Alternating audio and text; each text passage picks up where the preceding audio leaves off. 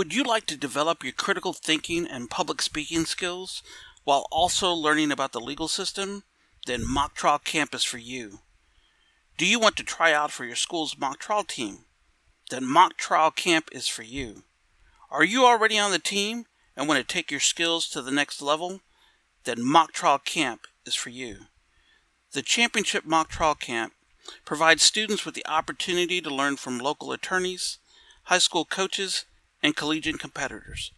We offer a dynamic program consisting of interactive lectures, legal advocacy drills, stop and go scrimmages, and a competitive tournament with six to eight complete trials judged by local attorneys and judges.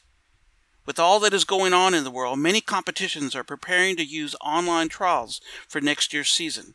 Get a head start with us as we conduct all of our trials on Zoom. To register, go to mocktrialcamp.com. Mention this podcast and receive a 10% discount. Mock Trial Camp is for you.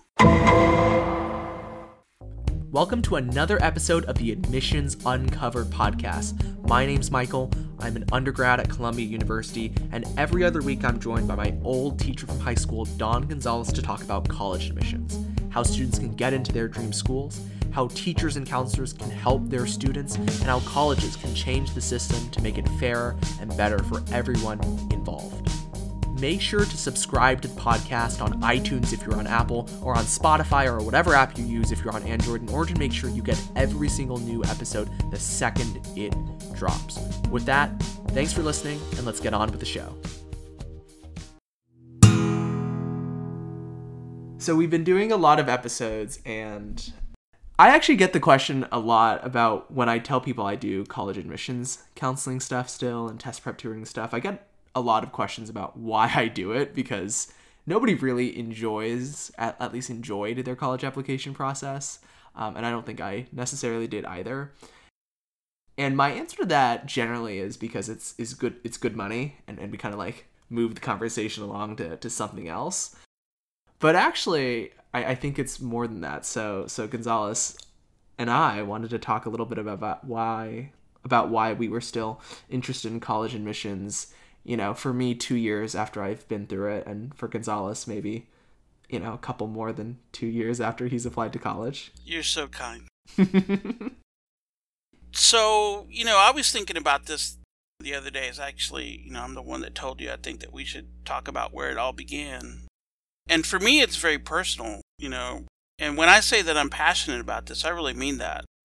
Particularly when I'm talking to my own students, is that, you know, you joked about it, but it really has been a while since I went through this whole process. I mean, I'm thinking about it now. It's probably over 35 years ago that I had to go through this process, Ooh. and a lot has changed in that time. Yeah. But there are some things that haven't changed during that time, and so, you know, I was telling you off air that part of my story is is that, you know, I was fortunate enough to go to the law magnet where I teach now, and I was telling you beforehand how that I really do believe that education is a key to opening doors of opportunity and that, you know, getting that education was very valuable. But unfortunately, I didn't have a very good counselor back then. When I first started at the school, we had a dynamic counselor, but she retired like my sophomore or junior, yeah, my sophomore year. And then she got replaced by someone that didn't have a clue about what they were doing. Just being a counselor, let alone being a college counselor.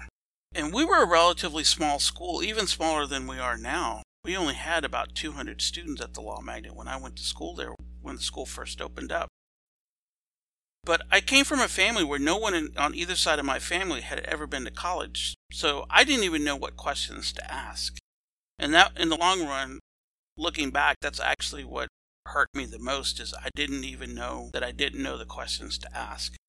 And unfortunately, I didn't have people that were supporting me there the adults weren't weren't prodding me with questions or checking on me. They just assumed that I knew what I was doing, and I didn't know what I was doing. I didn't have any reference point whatsoever. And just to give a little bit more context to it, you know, like you, I was valedictorian of the school when I graduated.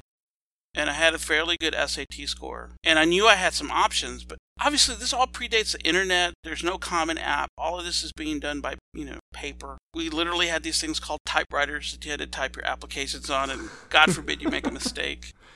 Wait, did you really? Yes, oh. yes, this was all done. oh, I really thought that was a joke. I didn't know that was real. It was not a joke. We didn't have personal. Com- I, I didn't have access to a person. I did have access to some type of word processing device when I was, I think, a junior or senior in high school through the law firm I was working at. But they were still not affordable for the everyday person, and certainly my family couldn't afford it. So anyway, I'm in the midst of all this, and I, you know, I had picked the brains of, of a couple of people that were a little bit older than me. I had some friends that had gone east. You know, I had somebody that had gotten into Smith, and I had a friend that had gotten into Brown. And so I knew I wanted to go to one of those type of schools. I just didn't know how to maneuver through all of that.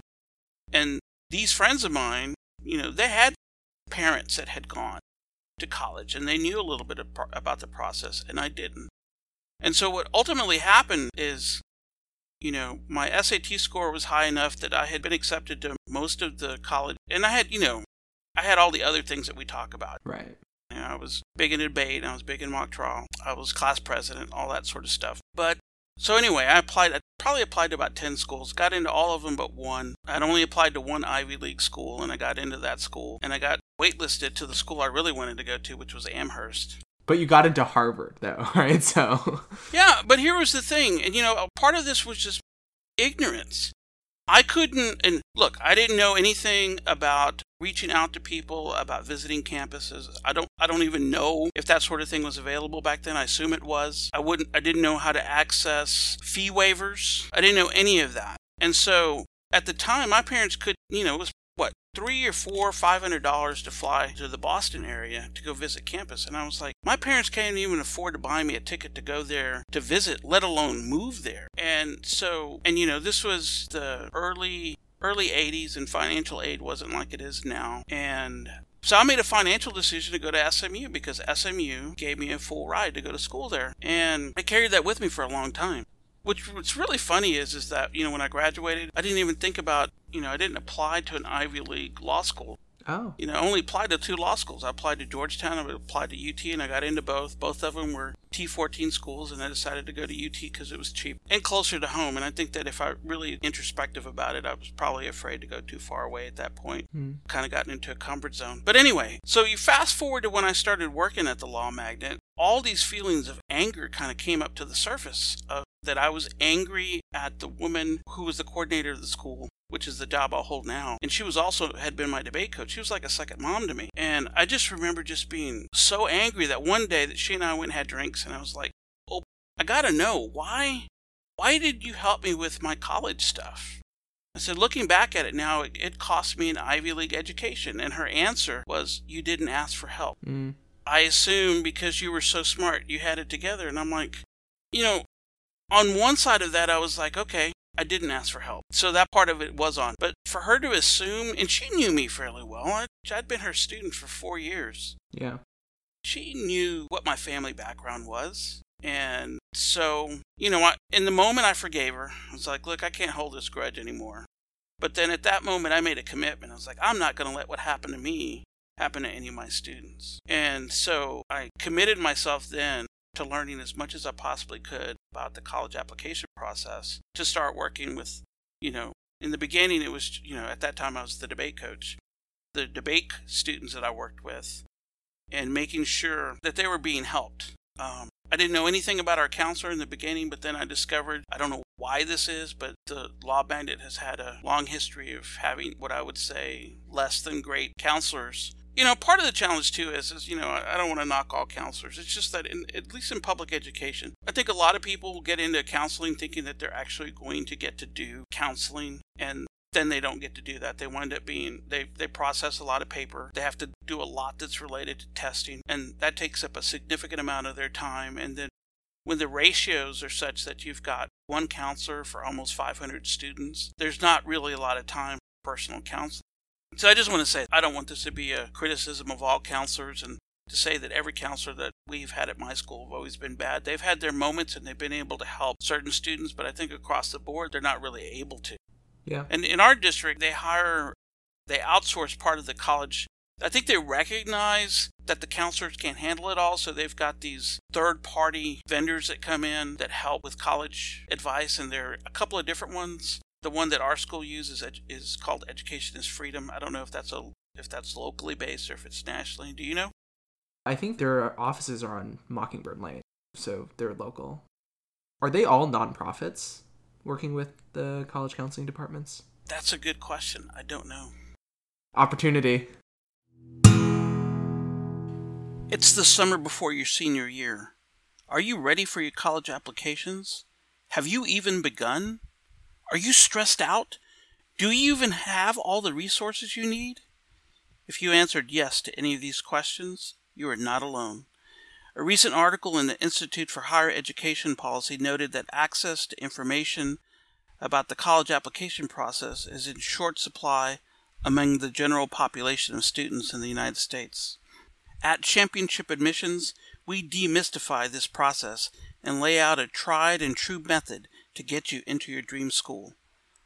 Our three day college admissions boot camp is led by Don Gonzalez, a 25 year veteran in secondary education, and Michael Gow, an Ivy League college student.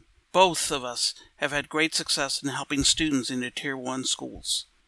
During the three days, we will help you develop your college list, we will guide you in developing a clear narrative, and provide you one on one feedback on your college essay.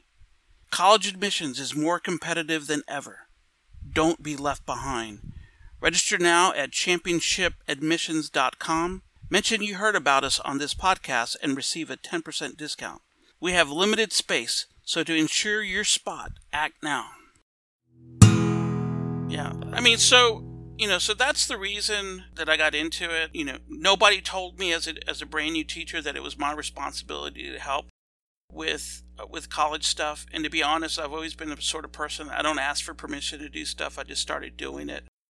I put myself in the middle of it, and maybe sometimes I irritated the counselors in the process, but I didn't really care because I thought I was doing was was in the best interest of kids. I do know this, and this isn't to toot my own horn, but I know when I got to school there, the teachers weren't pushing kids to apply to Tier One schools.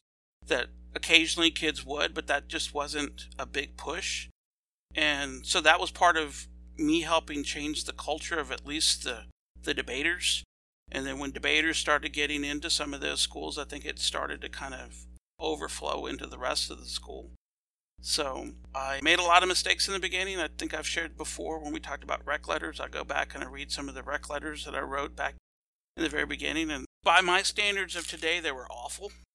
Yeah, so that's the reason. It's just very personal to me. And I don't want any of my students to miss out on an opportunity because they didn't know what questions to ask or ultimately for me it was over $300 $400 whatever the price of that ticket was back then. I don't know why $300 sticks in my head but yeah.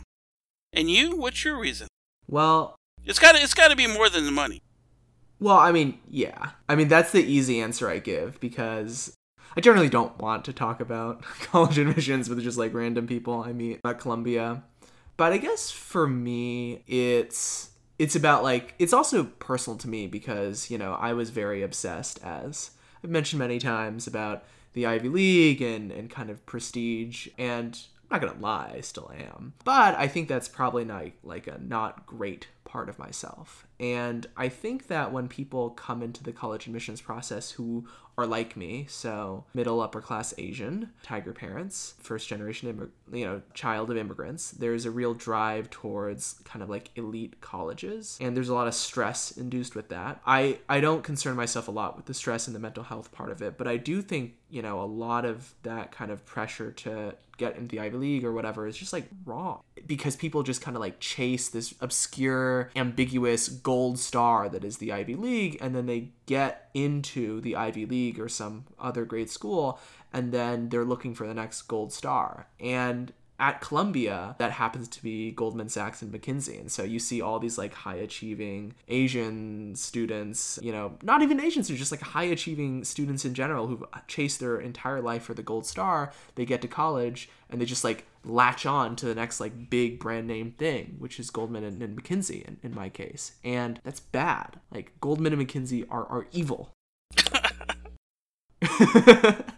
Gonzalez is smiling He's like, this is like my like woke moment, but but just like even if you don't think they're evil, they certainly don't do good, right? They're they're they're and they're certainly no by no means people's true passions or or or like what they actually want to do with their lives. There's no way that, you know, 25% of the student population actually loves spreadsheets and crunching, you know, like discount flow models. I'm sure maybe it is for a percentage, but probably not like 20, 30%.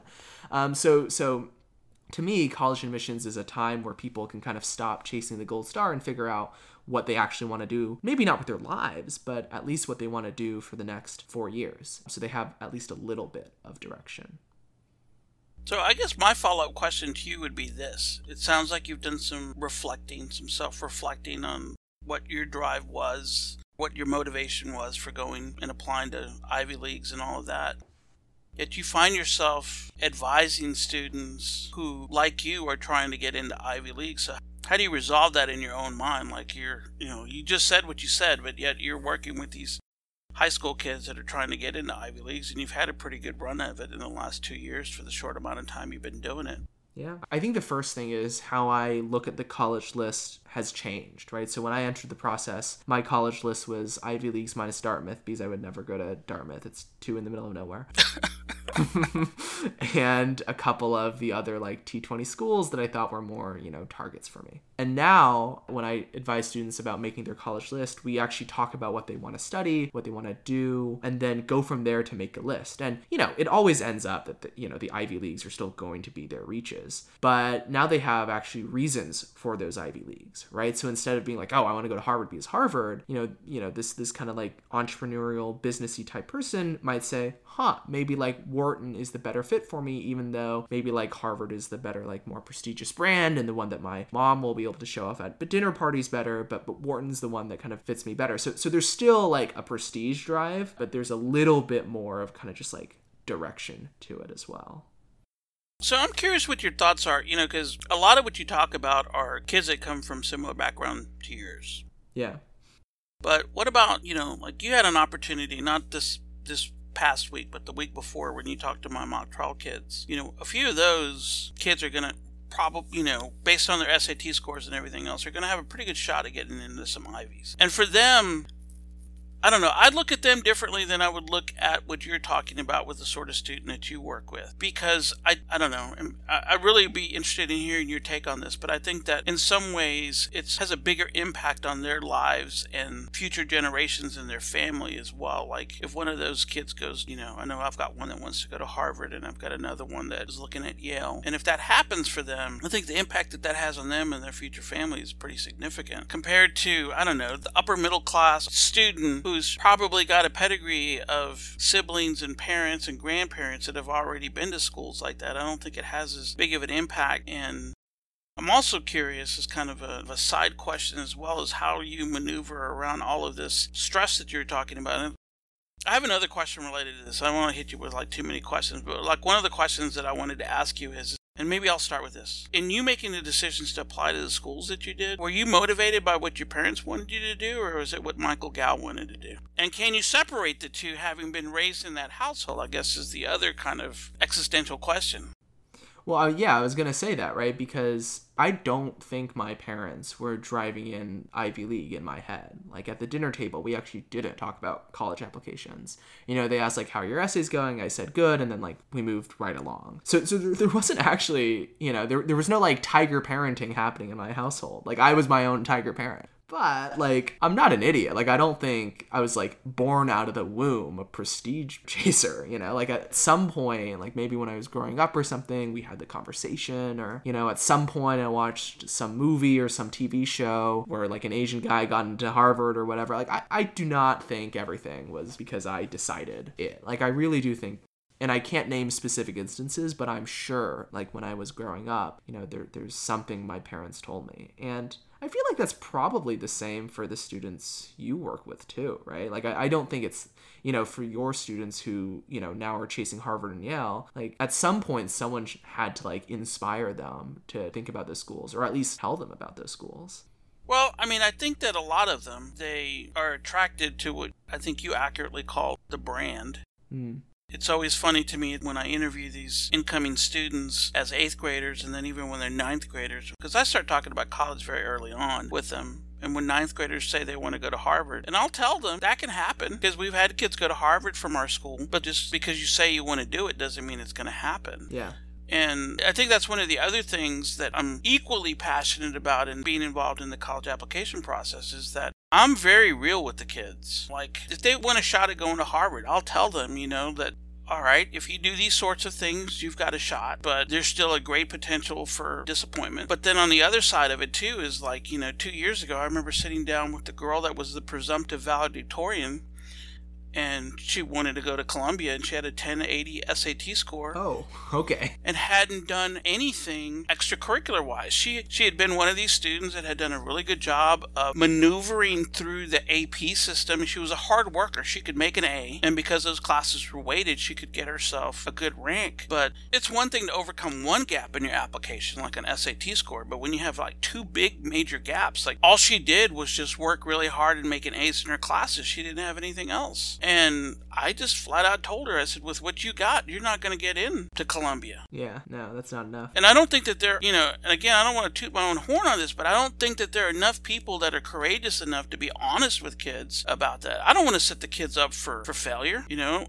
and I also think, you know, I have a responsibility to the school as well. I think you and I have talked about this off air before about what it does to the reputation of school if you're not screening those applicants on the front side. And I think there does need to be some sort of screening process so that for that kid that is on the margin, that does have a chance, but needs a little bit extra because of the reputation of the school or, you know, whatever, that we're able to help them get in. And, and I think that we do kids an injustice when, when we say, oh, you can go to any school that you want to and blah, blah, blah. Well, that's just not true, you know?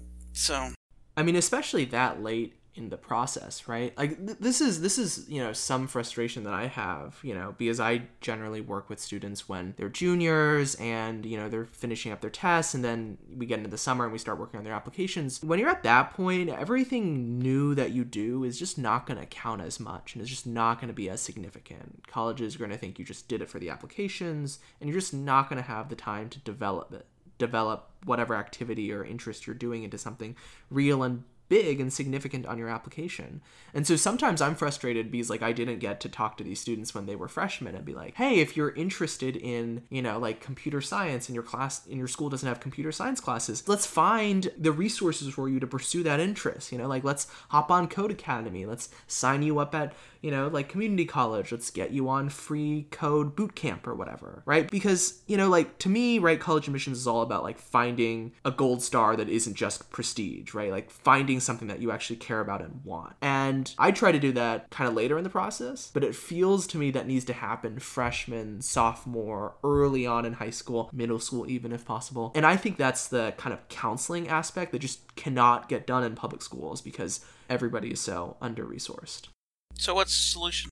More funding. Bleeding Heart Liberal says more funding. No, I mean I think I think more counselors is gonna obviously help things, um, but I don't know. I mean I think you know like this is such an amorphous thing, but like something about counselors being, you know like it being the culture at a school that counseling is more than just selecting classes, I think. Because I feel like that's the mood of a lot of public school counselors that they're just like shuffling students through and making sure they graduate and scrambling to file the papers needed. And I think it's that's a a resource thing, but also b like just a cultural expectation thing my take on this is from a different angle and that is is that the process seems to be so closed in terms of the available information. Like the whole you you've said this before on other episodes that the whole college application process is pretty much the the information itself is fairly close like how do colleges make their decisions and what are they looking for and that sort of thing. Mm you know, I think that the one ray of, of hope and light that I see is because, and I just say this because of my involvement with them, is the QuestBridge program.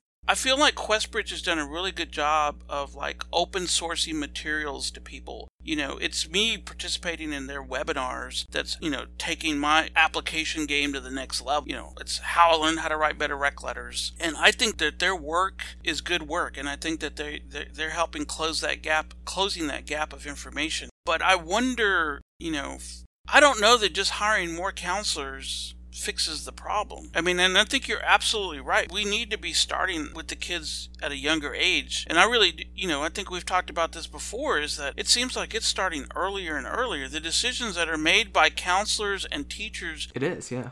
When a student is in the seventh grade impacts what they can do in high school a simple decision like whether or not that kid gets put on a pre AP track in middle school is going to affect the type of courses that they can take when they get to high school. And a lot of parents just don't know, you know, and maybe that's not the case in a suburban school district like you went to initially before you went to the law magnet. But I, I certainly know it's the case when I start talking to these parents when their eighth graders are being admitted to the law magnet and I start asking them, why is your why is your daughter just in regular eighth grade math? Why isn't she in pre AP algebra one? They don't know. And and there are some things that we can do to fill that gap, but that kid's already starting off behind.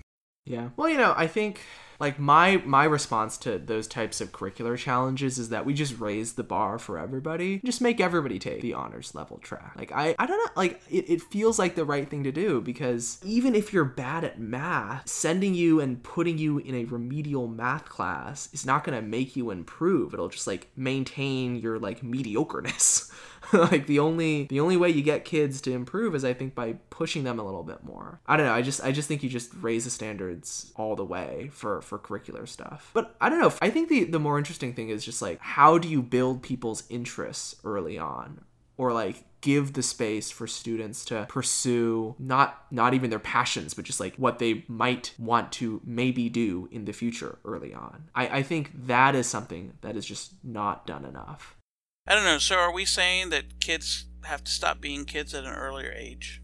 But is it like not is is it about not being a kid or is it about like actually being a kid? Like I don't know, like if you're a kid and you're interested in like I don't know, you know, being an astronaut, then then maybe let's do some stuff about space and and let's like do some stuff about physics, right? Like, you know, you can be a kid and have all the interests of being a kid and, and do something about that. And and I think, you know, there's like a gap between you know having these like grandiose dreams about doing something or whatever and actually doing it and i think that gap needs to be filled by it, it's being filled in rich families by parents who send their kids to fancy you know summer camps but but at public schools particularly like under resourced public schools like the law magnet that gap is not being filled right now I don't. I I guess I struggle with how I feel about this. I mean, you know, because I do see that sometimes, you know, when you start trying to add a little bit more structure to an interest, like let's your example of somebody that's interested in, you know, I want to be an astronaut, and then you start making the kid go to camp, or you find these things, you know, you run the risk of pushing them away from the thing that they're interested in. You know, I don't know. I I think that you and I may be similarly wired. You know, I when I was prepping for the show and actually writing the chapter of the book that's associated associated with this. I was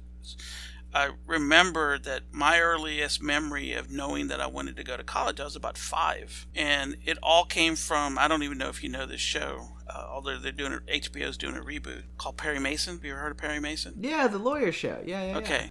So when I was about I, w- I want to say I was around five. I knew that Perry Mason had not ever lost a case on the TV show, and I found the show to be fascinating. And I remember telling my mom that I wanted to I wanted to grow up and be a lawyer because I wanted to beat Perry Mason. So somewhere there was a little bit of a disconnect about knowing that he was a fictional character or not. But I knew, you know, I knew that if I wanted to go to law school, that I had to go to college. I had to do that. And so from that point forward, from you know, like about five or six, I wanted to be a lawyer. So everything that I did after that, you know, the middle school I went to, going to the law magnet, you know, what I majored in in college, going to law school was all geared towards that. So I don't know that there are that many kids that are wired that way. See, but I don't think it's a matter of wiring. Like I I, I don't think I was like again like born out of the womb wanting to be a prestige chaser for the first, you know, like 20 years of my life or I'm not even 20, like 18 years of my life. Michael has forgotten how old he is. I'm officially old, y'all. no, it's just like I, I don't I think it's never a matter of wiring. I won't say never, but as far as like your interests, it's always a matter of who's pushing you and who's, you know, like giving these opportunities to you. So do you feel like your parents gave you those opportunities?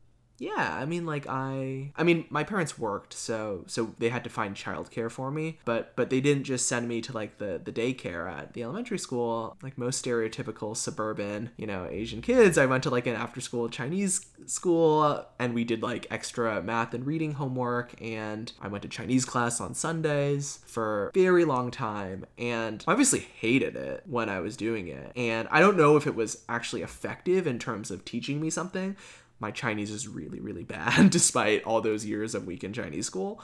But but there's something about the kind of like culture and discipline that that gave me. I think that is definitely true. And I think that was not just me. What was something that, you know, my parents gave to me and that we parents, schools, you know, educators, whatever, can give other students who may not be in the same position. Well, and what I'm hearing from you is this is that I think you and I share, you know, both came from different type of backgrounds.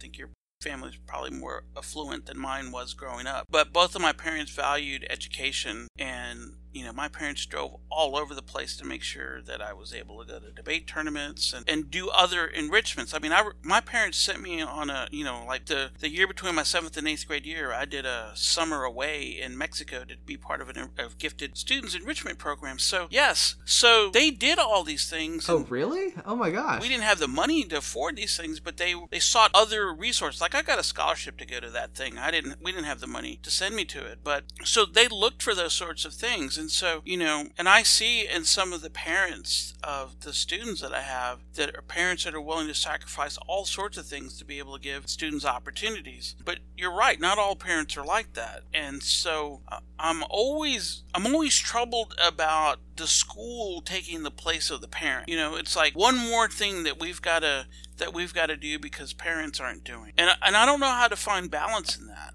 you know, especially when we're talking about early on, and, and, and you know, I have some ideas about it. You know, I run a summer camp and I'm looking at starting some additional summer camps and they're all going to be enrichment camps. And I think that, you know, part of my long-term goal is for them to be profitable enough that I can give enough scholarships to students who might not otherwise. And I know, you know, we have a mutual friend, Chris, Chris Wright, who does that already in the debate world and he's done, doing doing a phenomenal job with that. And so shout out to Texas Debate Collective, TDC, y'all. I think that making those sorts of resources more known and more available to people, I think perhaps will clo- help close that gap. And then educating parents I think that's that's a component that, that people don't talk about quite enough is educating parents. You know, it's it's bad enough that the kids like me when I was in the 11th grade or 12th grade not knowing what questions to ask, but the parents don't know what questions to ask either. You know, I think that you know one of the interesting things about you and I being part of this podcast together is that besides the fact that we represent two spectrums of age, you know, me being so old is I never I never said that. I would never say that. But I, I think that, you know, you know, and I represent kind of the teacher and you represent kind of the student, but I also think that with the experience that I've had with the type of students that I work with and the type of students that you work with, we also represent those two different spectrums. So I think that that's one of the interesting things about these conversations that we have because I think that we do cover the wide spectrum. And so even if we don't hit the middle kid, I think that the stuff that we talk about is relevant to anybody in between those two spectrums, if that makes any sense. So I guess we're we're over 30 minutes, but like the last thing I want to say is that like and we don't have to put this in the show, I guess, but like it just feels weird to me just to rely on like I get like you don't want public schools or government to substitute for parents. But it feels like such an unsatisfying answer that, you know, like the the problem is just that like some parents care or like not that maybe care is too, you know, like moralistic of a word, but some parents are going to push and value education and some parents don't and that's just like how that's just going to play out in this like kid who has no control over what his parents value or what her parents care about their life forever like that that feels like such an unsatisfying answer and so like my response to that is like yes we got to educate parents but we also got to like step in when parents aren't valuing education or valuing something that should be valued so I would argue that it's not an either or question; it's a both and. That you approach it from both both ways in both directions. You know, I think that there's that in our two answers there's a little bit of the tension. I think that you have a tendency to, you know, your view on politics is big government's good, and I think I have a tendency to think that it's not big government; it's smart government. Big government. Okay? However you want to view it, Michael. I, you know, you know, I, I don't have a lot of faith in, in the government being able to solve the problems of our world. So anyway, I don't want to get off on that tangent, but I do think that there are you can take multiple approaches to it. You don't just have to take one approach to it. You know, like for example, my idea of educating parents, well, that still requires there be some sort of of school involvement you know that that the school itself is the one that's doing it. I mean you and i have talked about this before. How we're talking about students and parents not knowing the teachers don't even know you know? So so you know i think that we have system failures you know and and maybe you can speak to this with the friends that you have like you know back you know now that you're back home, uh, I'd be curious because my granddaughter, you know, now lives in the school district where you went to school. So I was I was smiling the entire time you were talking about your Chinese school because she goes to a daycare that's owned by a Chinese American family. Oh, I can't. But you know they, you know, like they they teach them uh, Mandarin Chinese, and you know, because she she's got all these nursery rhymes that she knows in Chinese that she can sing. So that's amazing, by the way. She's gonna she she's just gonna actually speak better Chinese than me. She probably already does. no, but I what, what, what my question was going to be is that uh, with maybe some families that you know that still live in Allen, what has been and that's a fairly large high school. Yeah, a thousand kids per grade. We have like a satellite ninth grade because our main high school is just not big enough. Right, and this, I've, I've I drive by that building every time I go see my granddaughter, and that ninth grade facility is huge. How do how do students there feel that they are being taken care of when it comes to this sort of thing? You know, I've definitely heard frustrations. Yeah, I've definitely heard frustrations, but I also don't think that if if you look at the kind of outcomes, the college outcomes from an Allen, even among kind of like your traditional tiger mom Asians, your like GT program, which is you know who is in the GT function is generally like a uh, GT program is generally a function of like parents pushing kids to take this like random test, right? So like people in the GT program tend to have really active parents, and their outcomes are not incredible. Like their outcomes are UT honors programs, which is like good, but it's it's it's no like Exeter 20 kids to to Harvard every year or whatever. So so it's not like their outcomes are stellar, but it's I also don't hear as much kind of complaining among, you know, the the students there. I think they kind of just like understand that they seem to be like locked in this mindset that just the Ivy League is just like too hard and just like doesn't happen. Um, like Allen gets maybe one kid into the Ivy League every year, maybe, right? Like max one. So. So my gut about them is probably right. It's more like A and M, UT, OSU, schools like that. Yeah, yeah, and and I think that's just and I think that's not uncommon among public schools, not just in Texas, but just like anywhere where the kids are like, ah, we'll just we'll just kind of go to the state school, right? Because if you look at elite schools, not even elite school, just like private colleges, private liberal arts colleges, they are made up of affluent students, right? Like you know, the Ivy League, you know, has this great financial aid policy, and we brag a lot about it, and we talk a lot about diversity, but at the end of the day, you know, like majority of our class is very, very wealthy. Well, now I have to start thinking about what I'm going to do with my granddaughter. She's four years old now. Got to get her started on this track, Michael. I'm. She's already learning Chinese. I think she'll be fine. I mean, the whole thing about the GT thing, though, is you're right. Though a lot of this is another thing parents don't realize. It's not it's not 100 percent related to what we're talking about, but it is somewhat related. Is that parents don't realize that um, the easiest, you know, that the, there's a nomination process um, for most GT programs, and you know, the number one nominators always tend to be teachers. A teacher will recognize something in a student in the first or second grade or whatever, and rec- and, and nominate them for the GT program for them to be tested or whatever. But most parents don't realize that they can nominate their student to be in the GT program too, and that's standard procedure in most school districts. So, hopefully, this podcast will give people more information so that they can help their kids. Because I think, you know, like whatever this conversation has been about, it's definitely talked about how, you know, at some point, a parent or a teacher or a counselor or just like someone has to step up because, you know, kids are not born knowing what they want to do or like knowing they want to achieve or knowing that education is valuable. Someone at some point had to like poke them and then tell them that. So. Yeah, if I can go back to my original sharing of about how I, you know, my backstory from when I was in high school, why I got into all of this to begin with, is you can only do what you can do. You know, I know that my biggest frustration these last two years have been encountering students that have had way above average SAT scores and done absolutely nothing with it. You know, like no motivation to apply. You know, I think of one student that comes to mind right now that I recommended he talk to you. He never reached out to you. And, you know, it's, you know, it's a cliche, but it's like that whole thing about taking the, you can take the horse to water, but you can't make him drink. I'm okay with that. I'm okay with, I think I did what I needed to do. I gave the student the resources they needed to. I encouraged them to do more. And then if they don't, I, I can go to sleep at night feeling okay with myself because I at least prodded and asked the questions. And you know what gives me hope is like one of the one of the kids that was in the episode that we did. Uh, I guess it's the one that's currently airing right now. The one the the Zoom talk that you did with those kids. Yes. So two episodes ago, when this was released, it's called like Q and A with law magnet students. Yeah.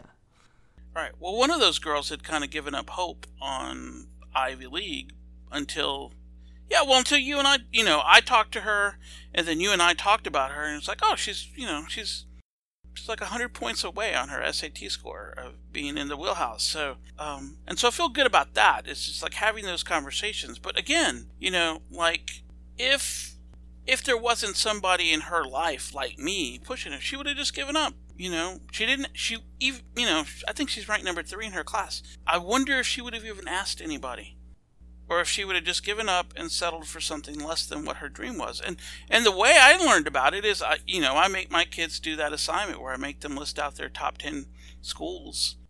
And I looked at her two read schools, and I didn't see Harvard on there. I was like, "What's going on?"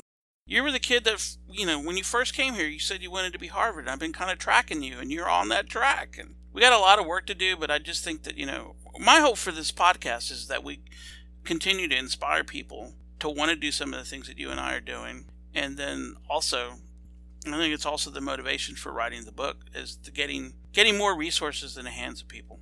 You know, more more students can be informed, more parents can be informed, more teachers can be informed. Uh, you know, we start affecting a little bit more change absolutely. With that and that like plug for the book, we want to know what you want to hear in the book. We want to know what you want to hear on future episodes, what questions you're having, what problems you're facing. So if you want to let us know, go to the Admissions Uncovered website, admissionsuncovered.com. There's a contact us button on the top right. Click it, type your question, type your problem, and just uh, let us know. And we'll mention on a future episode. All right, I guess we'll leave it like that. Thank you so much for listening, and we will see you guys in two weeks. Thanks again for watching this week's episode of the Admissions Uncovered podcast. Look, I know college admissions is super confusing, and that's one of the reasons that Gonzalez and I are doing this podcast to give information to the people who need it the most. But the thing is, you might have more questions, and some of those questions might be personal to your situation and what you want. Well, that's why I'm offering a special opportunity for listeners of the podcast to work with me individually through my college admissions counseling and test prep company, GAO Admissions. I've seen some great results over the years. On average, SAT scores go up by 100 to 150 points. Students I have counseled have gotten into schools like Dartmouth, the University of Pennsylvania, gotten full rides from schools like the University of Texas and other schools like that. And so I'm here to help if you have individual questions. So if you're ready to get started on your college journey, go to gaoadmissions.com, scroll to the bottom, and fill out that contact me form, and I'll be in touch.